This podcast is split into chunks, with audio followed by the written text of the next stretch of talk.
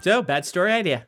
I'm excited. Give us All a bad story idea. All right, bad story idea. This is another world building idea because it's me. Okay, yeah. This was a couple years ago that I came up with this one. And then I immediately discarded. I'm like, you're getting a little too weird, Brandon.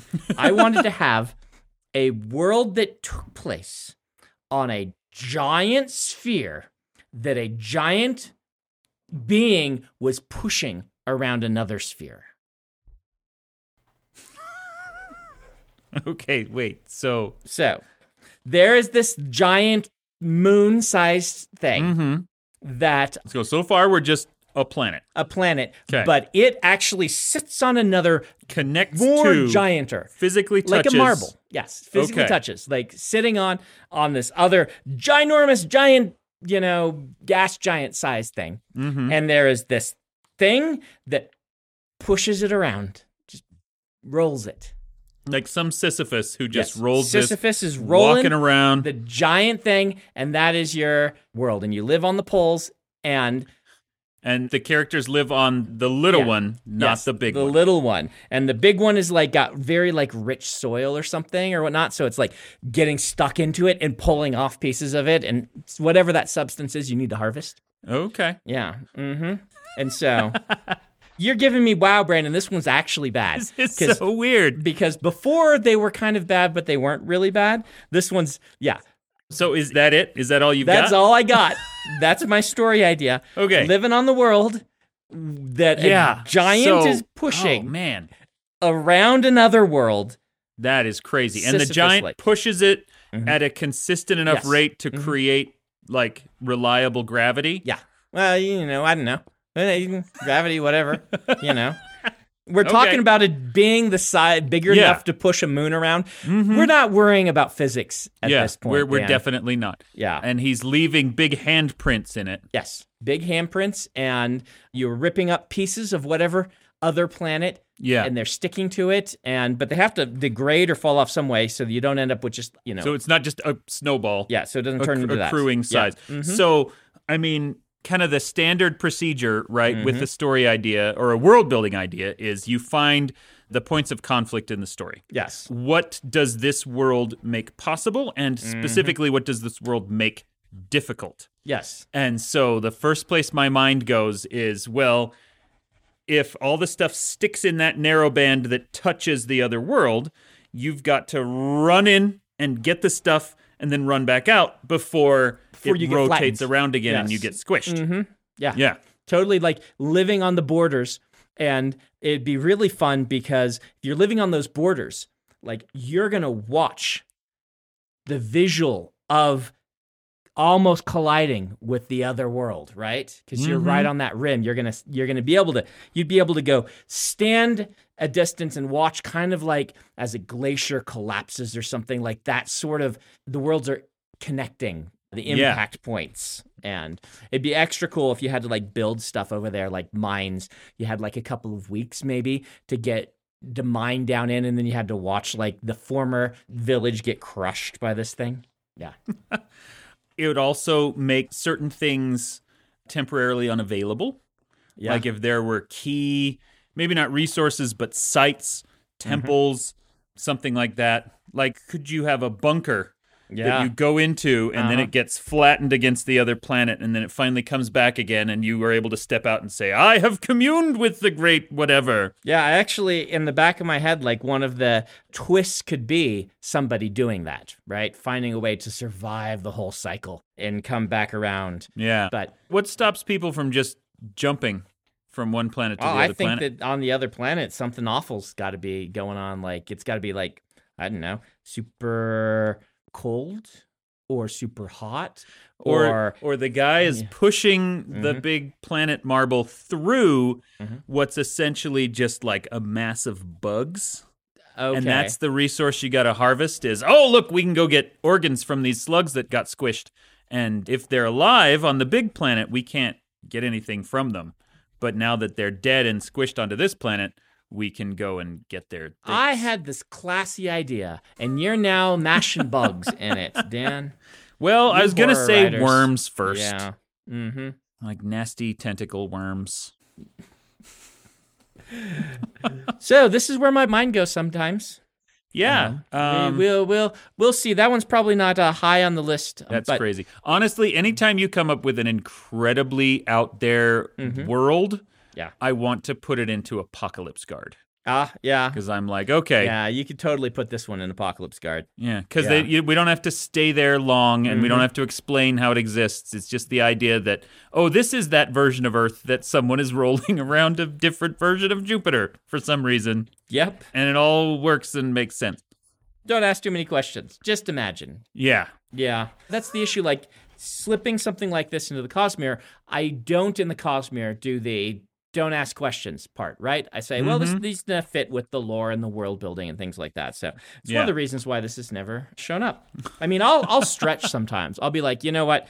Why does this work this way? Magic. But I mean, you're writing fantasy. There's Yeah. got to be some room for that, even in a very hard magic system Yes. like you use. But yeah, Apocalypse Guard, book two, if we ever get Yes. around to that. I've told you what I want to do with you want that. to do Big House. I want to do yeah. Big House. hmm I'm on board with that. I've got to. Did I give you the Yeah, plot for you it? You gave it to me. It's good. It's pretty good. Mm-hmm. Big House, dear listener, Brandon. Back when we used to play RPGs every week, we finished a D and D campaign, and he said, "Okay, I've got the next one." Mm-hmm. and I don't remember what you called it. But we ended up calling it Big House because we started, all the players began as essentially blanks, Yep. Blank slate characters. blank slate. woke up with no memories in a dark blackness void. Yeah. Mhm. And it turned out that we were gods who had lost our powers and were trying to regain them. And we were in a an entire world that was just a house. And so like the mountain was actually a chair and things like that. We were trying to find the great city on the pool table, which Yep. I don't think we ever got to. We played that game for like two years. We did. It did the thing that I like to do, which is really hard to do with an actual gaming system. And so I kind of have to jury rig my own, which is Mhm. what your characters do becomes your class. So Yeah. as you play the character and flesh them out, what I I like regular role playing just fine.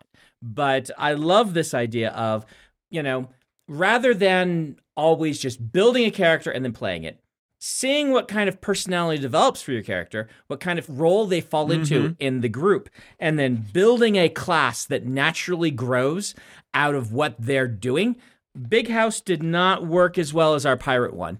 Big House was like the first dry run at this, Mhm. and the pirate one ended up working really well. Pirate one worked well. We Mm-hmm. played that one, I think, even longer. Yep. once I realized that we were gods, Yep. that you had done this as we're lost gods regaining our powers, I started claiming divine everything as part of my Yes. portfolio. Mhm. And at some point, I remember you looked at because you very studiously took notes because Yes. Mm-hmm. you were trying to make our classes reflect our characters.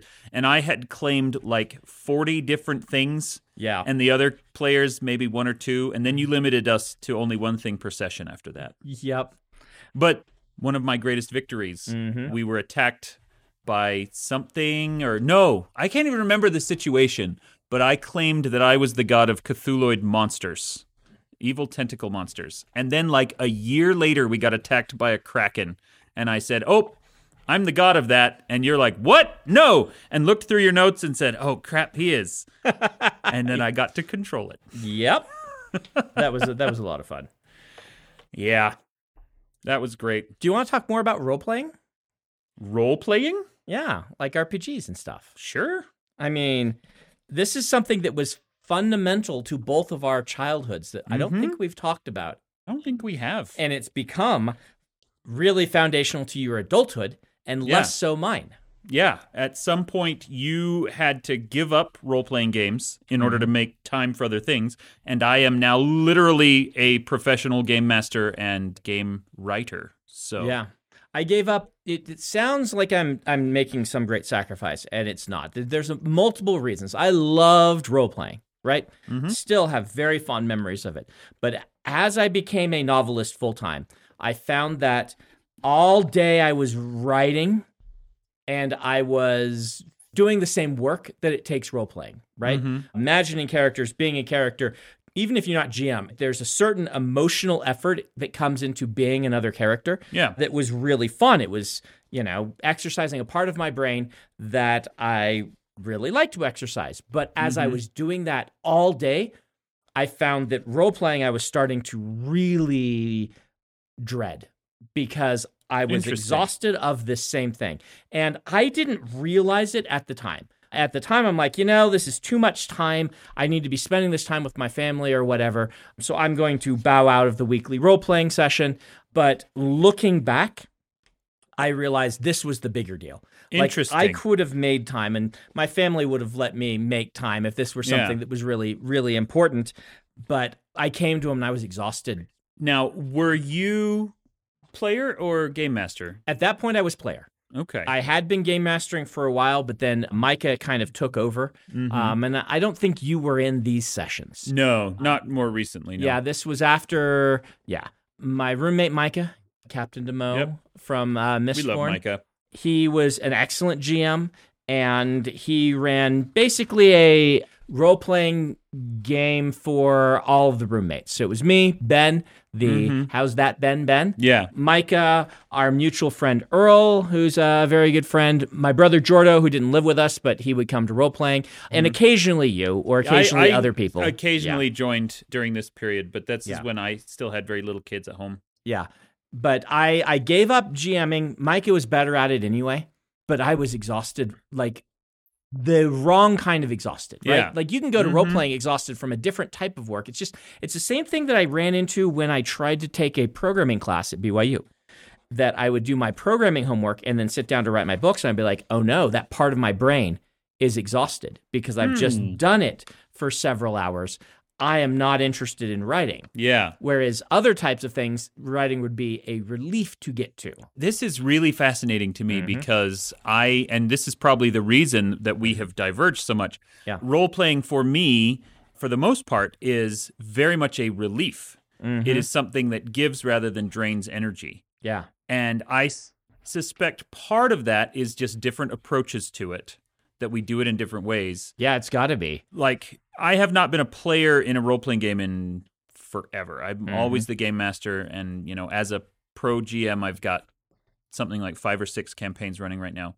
And so for me, it is not the writing part of my brain, It is Mhm. the panel moderator part of my brain. Right. You know? I can totally understand that. Yeah, which is, hey, all of you people, let's Mhm. get you together. And I have kind of hit this point where I am exclusively doing published adventures, Okay. be it Pendragon or One Ring or D and D or whatever, and I can pull that out and say, okay, this is the next thing, and then just let you guys collaborate, and I will be the bumpers in the gutters to Mhm. keep you from running completely wild and corral the story a little bit. Yeah, that is a difference, right? Because for me, role playing is a creative expression. Even GMing is a creative expression. When I GM, it's not the characters. I want the characters to be able to creatively express their narrative, Mm-hmm. but I want to give them the world to do it in. And that's, you know, probably not surprising if you know me. But I, I want this world to feel interesting. And I, I also want the mechanics. Like I I don't love running other people's mechanics. I like coming up with the game mechanics that are wacky and weird Mhm. and seeing if this works and Yeah. if it's fun. Big House and the Pirate Game were all homebrews. And so was Spaceways, the other big one that I did. Yeah. Uh, you weren't part of that one. I wasn't part of. Spaceways, Yeah. but I've heard of Mhm. it. Yep. So those were kind of my three big homebrews. And the first one, Big House, kind of cribbed off of other rules. And then the Mhm. next one was my own system completely. I'm still very proud of it. It was kind of dumb.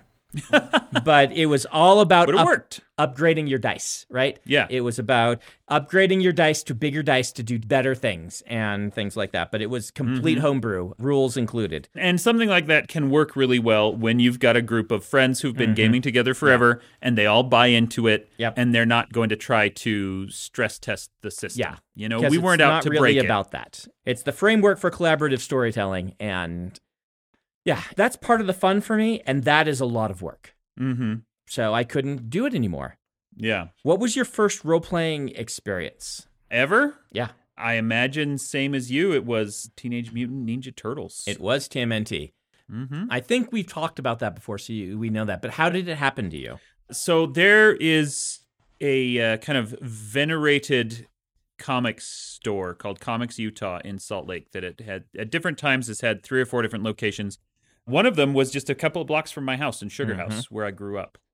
And we would go there all the time because my brother and I had gotten into miniature wargaming, kind of, sort of, but at a very basic level. We found a miniature wargame magazine and we were completely delighted by this idea of, you know, toy soldiers on a map turned into a game instead of just freeform. Was it one of those like World War II ones? Yeah. Because those were really popular it, back it, when it was the kids. historical Yeah. wargaming idea and we just were this magazine kicked the whole thing off we bought the little green plastic soldiers Mhm.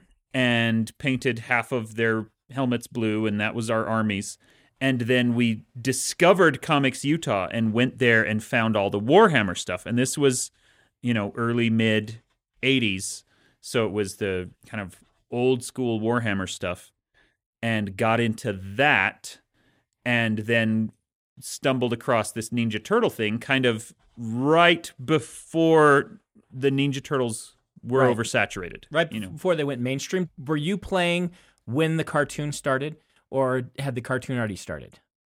I think the cartoon must have already been there because we recognized TMNT when we saw Okay. it.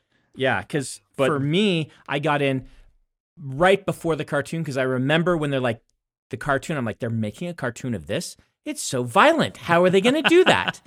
See, Yeah. and my experience was different mm-hmm. because the game was based on the Eastman and Laird comics, which were Yeah. basically pastiche of Frank Miller, Batman, and Daredevil. they were. And so we had this very goofy cartoon, and then here was the cool grown up version, but still with mutant animals. Yeah, And we just thought that was wonderful. because I had read the initial run before Mhm. Eastman and Laird went off and did other things and kind of handed it off, and I had them as graphic novels. Oh, that's cool. um, when the cartoon started. And they were well worn, and I'd read them multiple times. And then found the game. No, the game got me into those. Oh, okay. So the game happened because just some friends in the neighborhood were like, hey, there's this weird thing. You, you get to make your own animal, and it has like ninja powers. I'm like, oh, really? And we didn't play it that first time. We're just like, here's the random thing. You've got an armadillo. My first Yeah. was an armadillo, I think. Armadillo. I'm like, cool. lucky. In It's my a- experience, yeah. almost everyone got a bird. Their there's so many first time. birds. So many birds in that game. There's so many birds and there's so many like versions of house cat and dog, I think. Like dog. yeah, dog like- breeds. Yeah, like if you roll the randomization, you are more most likely to end up with some sort of domesticated animal and or local Yeah, fauna, right? yeah. So getting Some an kind of armadillo was, was pretty cool. Yeah, so we got into it that way. That was our first introduction to role playing, and it was just my brother and I stumbled across it and went nuts. And we started to collect basically Palladium stuff from that point on. We had Yeah. Ninjas and Super Spies. We got into Heroes Unlimited. Beyond the we got Supernatural? I actually didn't get into Beyond the Mm. Supernatural until the second edition, which was during college. But we went hard into Rifts. Yep. We did too. We- yeah. after Rifts came out, but Rifts came out a little bit later for me. Maybe it was already out Mhm. and we discovered it later. But I went from TMNT to D and D and D hmm because it's like, well, I guess we should try the one of these.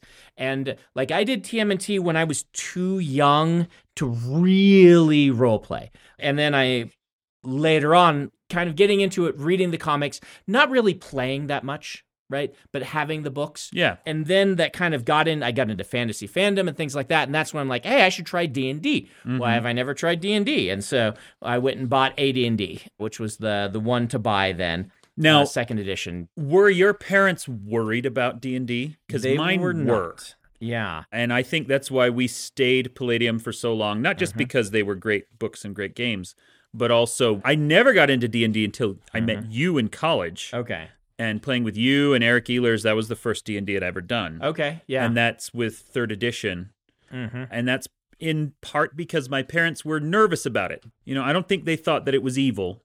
Uh-huh but they'd heard the things and they were kind of Right, nervous and they the were like, you know, the the ninja turtle stuff is fine. Even Rifts, which is overtly horrific and about like Yeah. possession and devils and stuff, they were fine with.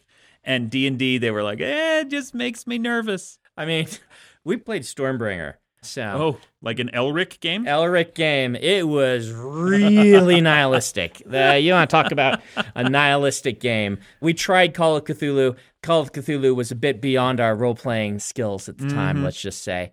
But after I tried D and I started just being like, "Hey, let's try all the different systems." I would say Palladium was still the one we did the most. yeah. We tried so hard to make Rifts work.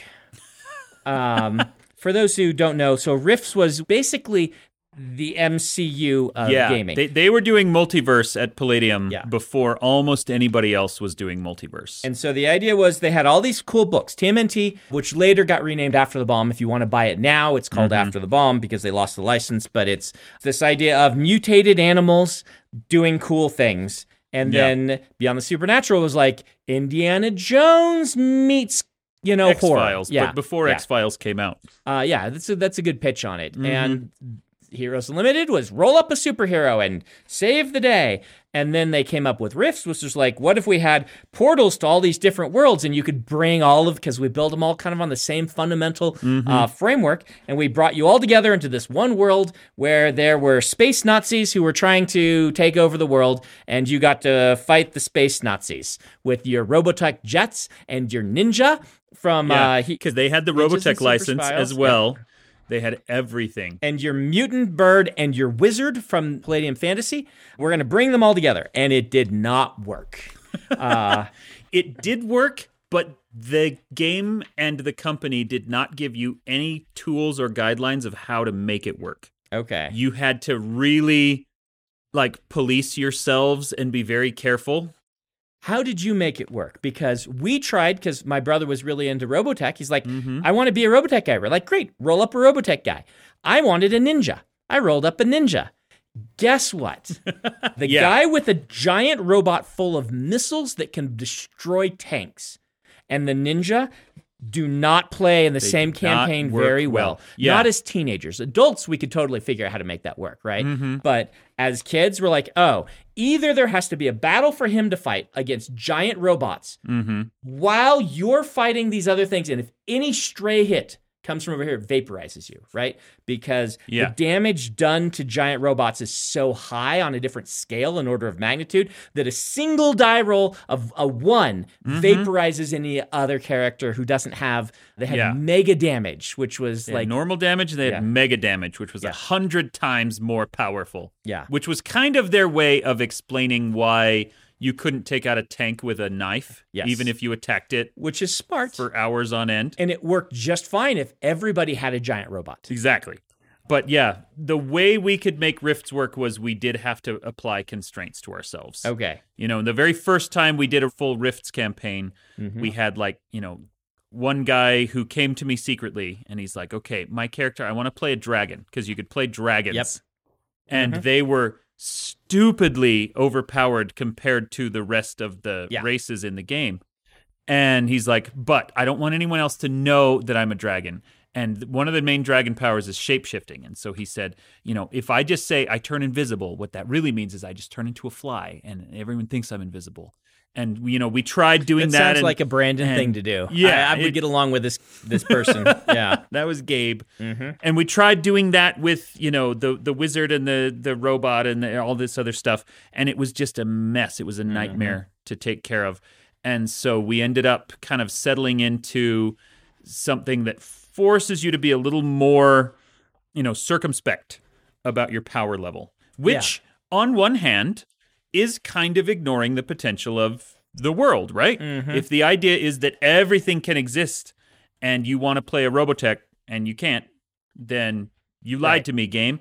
But on the other hand, if everyone was at the same basic power level and then you had to go find a Robotech and get it to Right. work in order to fight a bad guy, you were still able to bring those elements in. Right. That's the the higher level of kind of adult role playing that you can be like, let's tell a collective story. How can we figure out?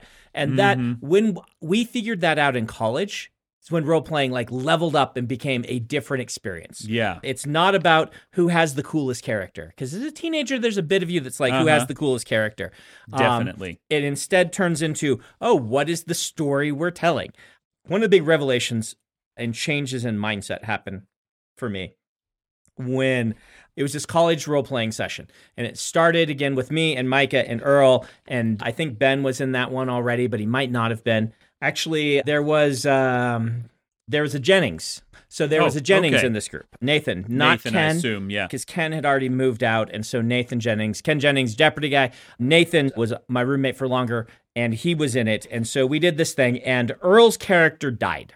Mm. Kind of my fault. I was the wizard. I was supposed to save him. I said I, I got a spell ready, and then something happened, like I critical whiffed, or the the the owl bear critical hit it or something. Yeah. Earl got his head ripped off by an owl bear, and this was traumatic for Earl. Mm-hmm. And so years later, when we were rolling up new characters, he's like, Can I make one that just can't die? And Micah, the wise role playing guy that he he was, is like, or maybe I was GMing. One, one I think it was Micah. this, it was Micah. this was the half troll, right? This was the half troll where he's like, all right, what if you just had a half troll who can regenerate from anything?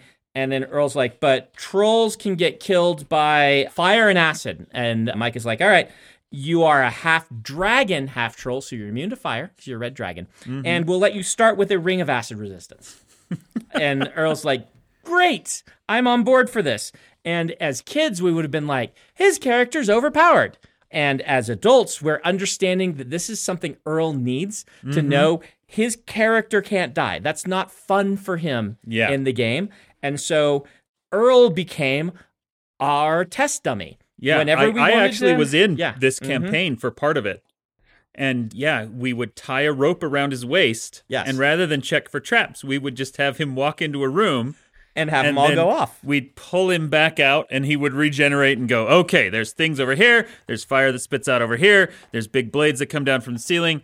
And then we'd be able to go in and deal with it. and it actually worked really well. One character was massively more powerful than the others in a certain in a certain category. Mm-hmm. There are places you can do this and places you can't. And the character not being able to die is a huge advantage, Yeah. but it turned into an advantage for the party and a narrative device rather mm-hmm. than his character is cooler than my character, which was really great. And it was Yeah. one of those lessons that you learn as a role player that's like, oh, let's not be about who's better. Let's be about telling a story together. Yeah. It helps also that Earl is not the kind of person who tries to steal the spotlight Yeah. or dominate the story. Nope. And also, I remember we thought of it at the time as well, this is basically just Wolverine, but without claws, Mm-hmm. right? Like Yeah. he's a purely defensive Wolverine. Yeah. And so his ability to affect the world was still very limited. But yeah, you're right. That is such a key moment for role playing gamers when they really level up into, oh, this is communal storytelling. This is not competitive storytelling. Yes. But as kids, we could not make that work with Rifts. We because Rifts is Yeah. really one of the problems I have, and I am a dyed in the wool, ride Mm-hmm. or die Palladium fan. Mhm. There are something on the order of 90 Rifts books, and I think I'm only missing four or five of them. Okay. I have a grotesque collection of Rifts and Palladium stuff, but I also recognize that it does have its faults. And one of them is, you know, similar to how the moral of Marvel's Civil War was this system of freedom can only work if everybody acts like Captain America. Yeah. Palladium games ultimately only really gel if you run them the way Kevin Siembieda does. Yeah. Okay. And he has a very specific style of role playing. That's why his experience system was so weird. It's because he expected you to play the same character for 17 years. And so if you were playing one of his games with him, everything clicks into place. And if you are just a normal person who looks at the sheer overwhelming power gaming potential of Rifts with no guidelines of how to navigate it, then yes, everything falls apart immediately. is Palladium your favorite, or is it just the most nostalgic one for you? Like, do you have a favorite system, or A favorite game system? Mhm. My three favorite role playing games right now, and I don't Mhm. know if I could choose between them, are King Arthur Pendragon okay? by Greg Stafford, Star Trek Adventures, which is a 2D20 game from Modiphius, Okay.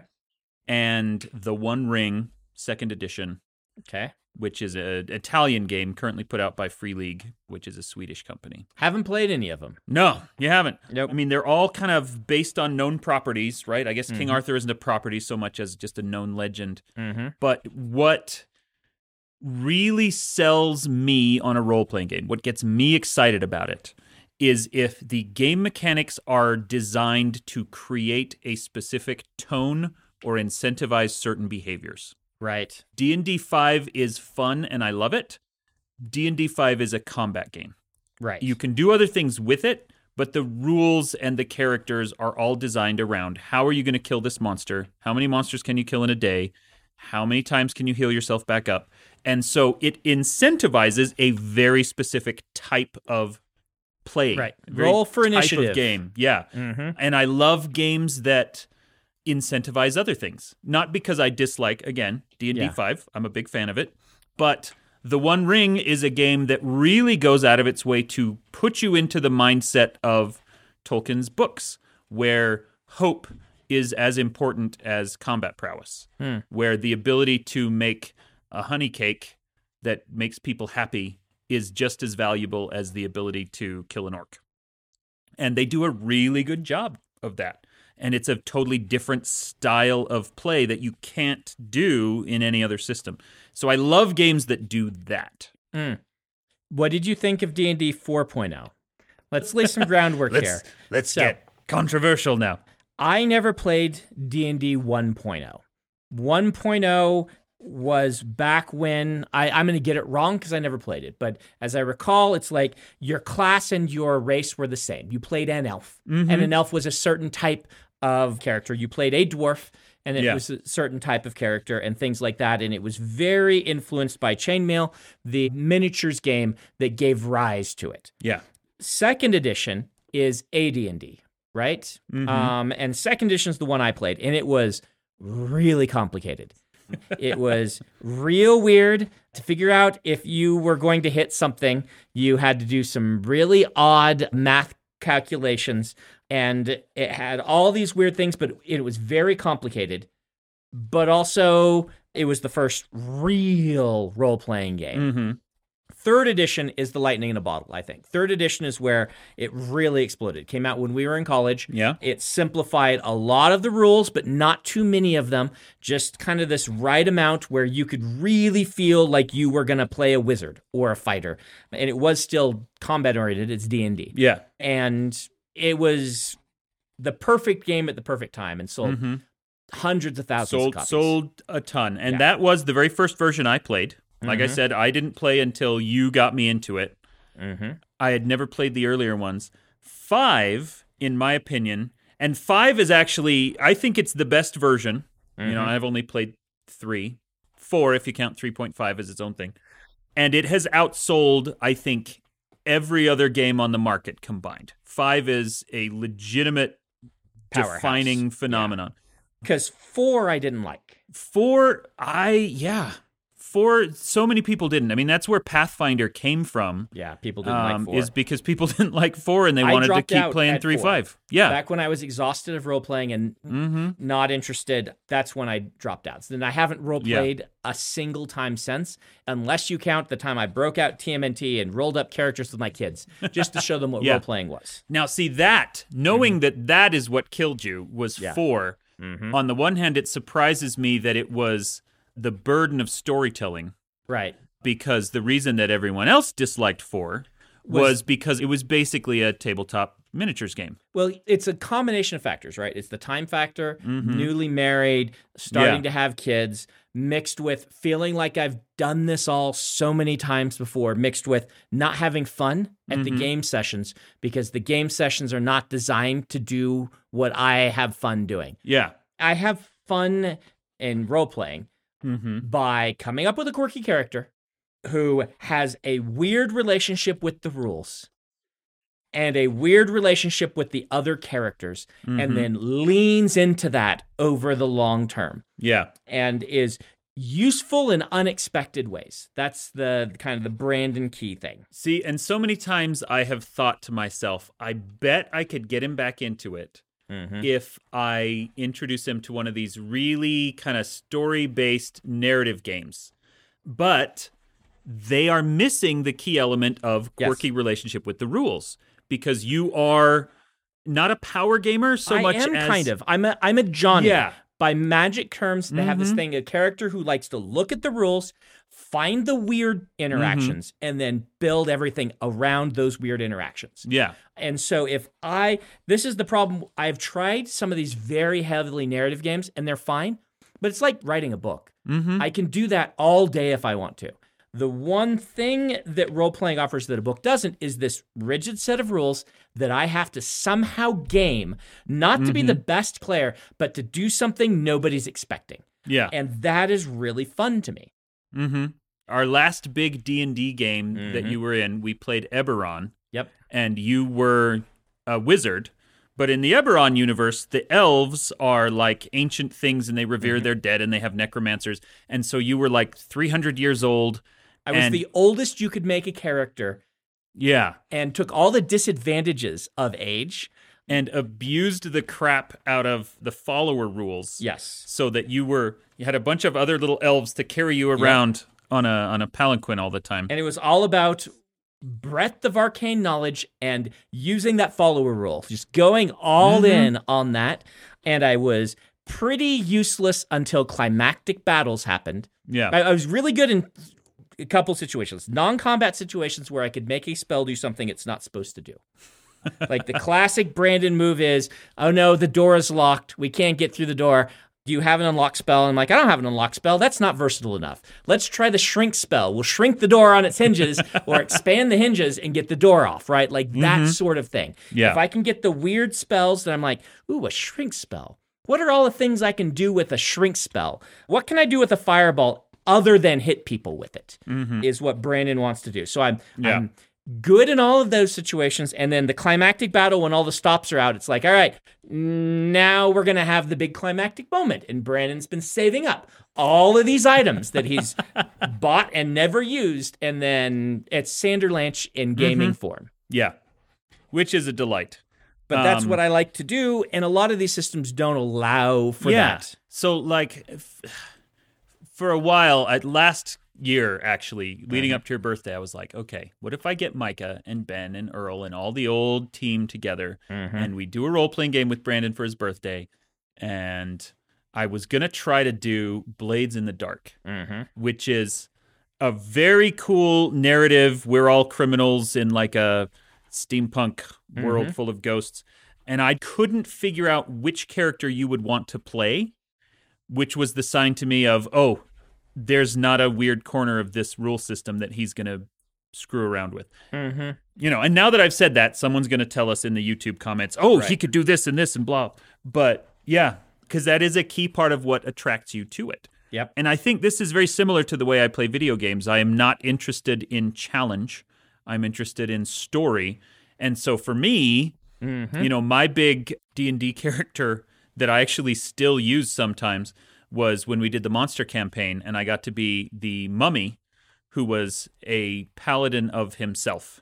He Right. was the god of justice who had died Yep. and then been brought back to life and he became a paladin of himself. So he was the good guy, but he was also, you know, animated by dark energy and that's just a weird concept that I thought was delightful and we played with that forever for years. I love those concepts too, but I need that rules component on top Mhm. of it to really be enjoying myself. And the other thing is, I feel like I've done it. It's one of those things I've done so much Mm-hmm. that I I'm kind of done. Like the idea, maybe someday I will role play with my kids or something like this will happen, like you talked about. And I'm like, oh, I'll do a session or something. But in my head, when I think of role playing, what I think is that was a lot of fun. I've been there. I've done that. I'm no longer interested. Yeah. I've covered it. I've done everything I want to do. and now I basically have a job where I get to do this. Yeah. You get to tell stories to yourself Yes. all the time, all day, every day. And make up the rules and the ways to break them. Yeah. now, it is important to point out that what eventually happened with our gaming group was that we could not both be players at the same time We could not. because, you know, as as evidenced by for example the Star Wars game. We played West End Star Wars, which Still one of my favorite systems Yeah. ever. But it fell apart real fast. That's the one that died. It died so fast because of us, because you and I Mm-hmm. were were bad people. Um, yeah. you wanted to be a Jedi. Mm-hmm. I wanted to be the quixotic Jedi Yes. because that was one of the cool archetypes that I'd never done and I thought was so cool. The guy who thinks he's a Jedi but he isn't. Right. Which is such a Dan character. Yes. And you wanted to also be a Jedi, but again, breaking the rules, you said, well, can I be a Sith? Yeah. Who's actually like raised on a world where the Sith is the only religion and he thinks that that's moral and upright and good? Mm-hmm. And so I ended up being your mentor, trying to teach you. And oh man, Yes. it destroyed everything. My name was just Darth, I believe. you named me, and you're like, come along and understand. And I'd be like, Master, is this where we get out their entrails? And you're like, Yes, Darth. I believe this is. Because you, you know, you just like. I didn't know. You didn't know. You're My- just pretending. My You're- character was crazy, Yes. and he was the only moral compass provided to your character, who was inherently evil. Yes. And it was Alan was the game master of this, and he had no idea what to do with us. It was it was a big old mess, but you and I had a lot of fun. we had so much fun. But oh it, man, it was delightful. it broke the campaign for everyone else. And so that campaign did not last very long. Alas. But there's a name for a podcast. Dan and Brandon can't both be players. Dan and Brandon ruin everything. How's that, Ben?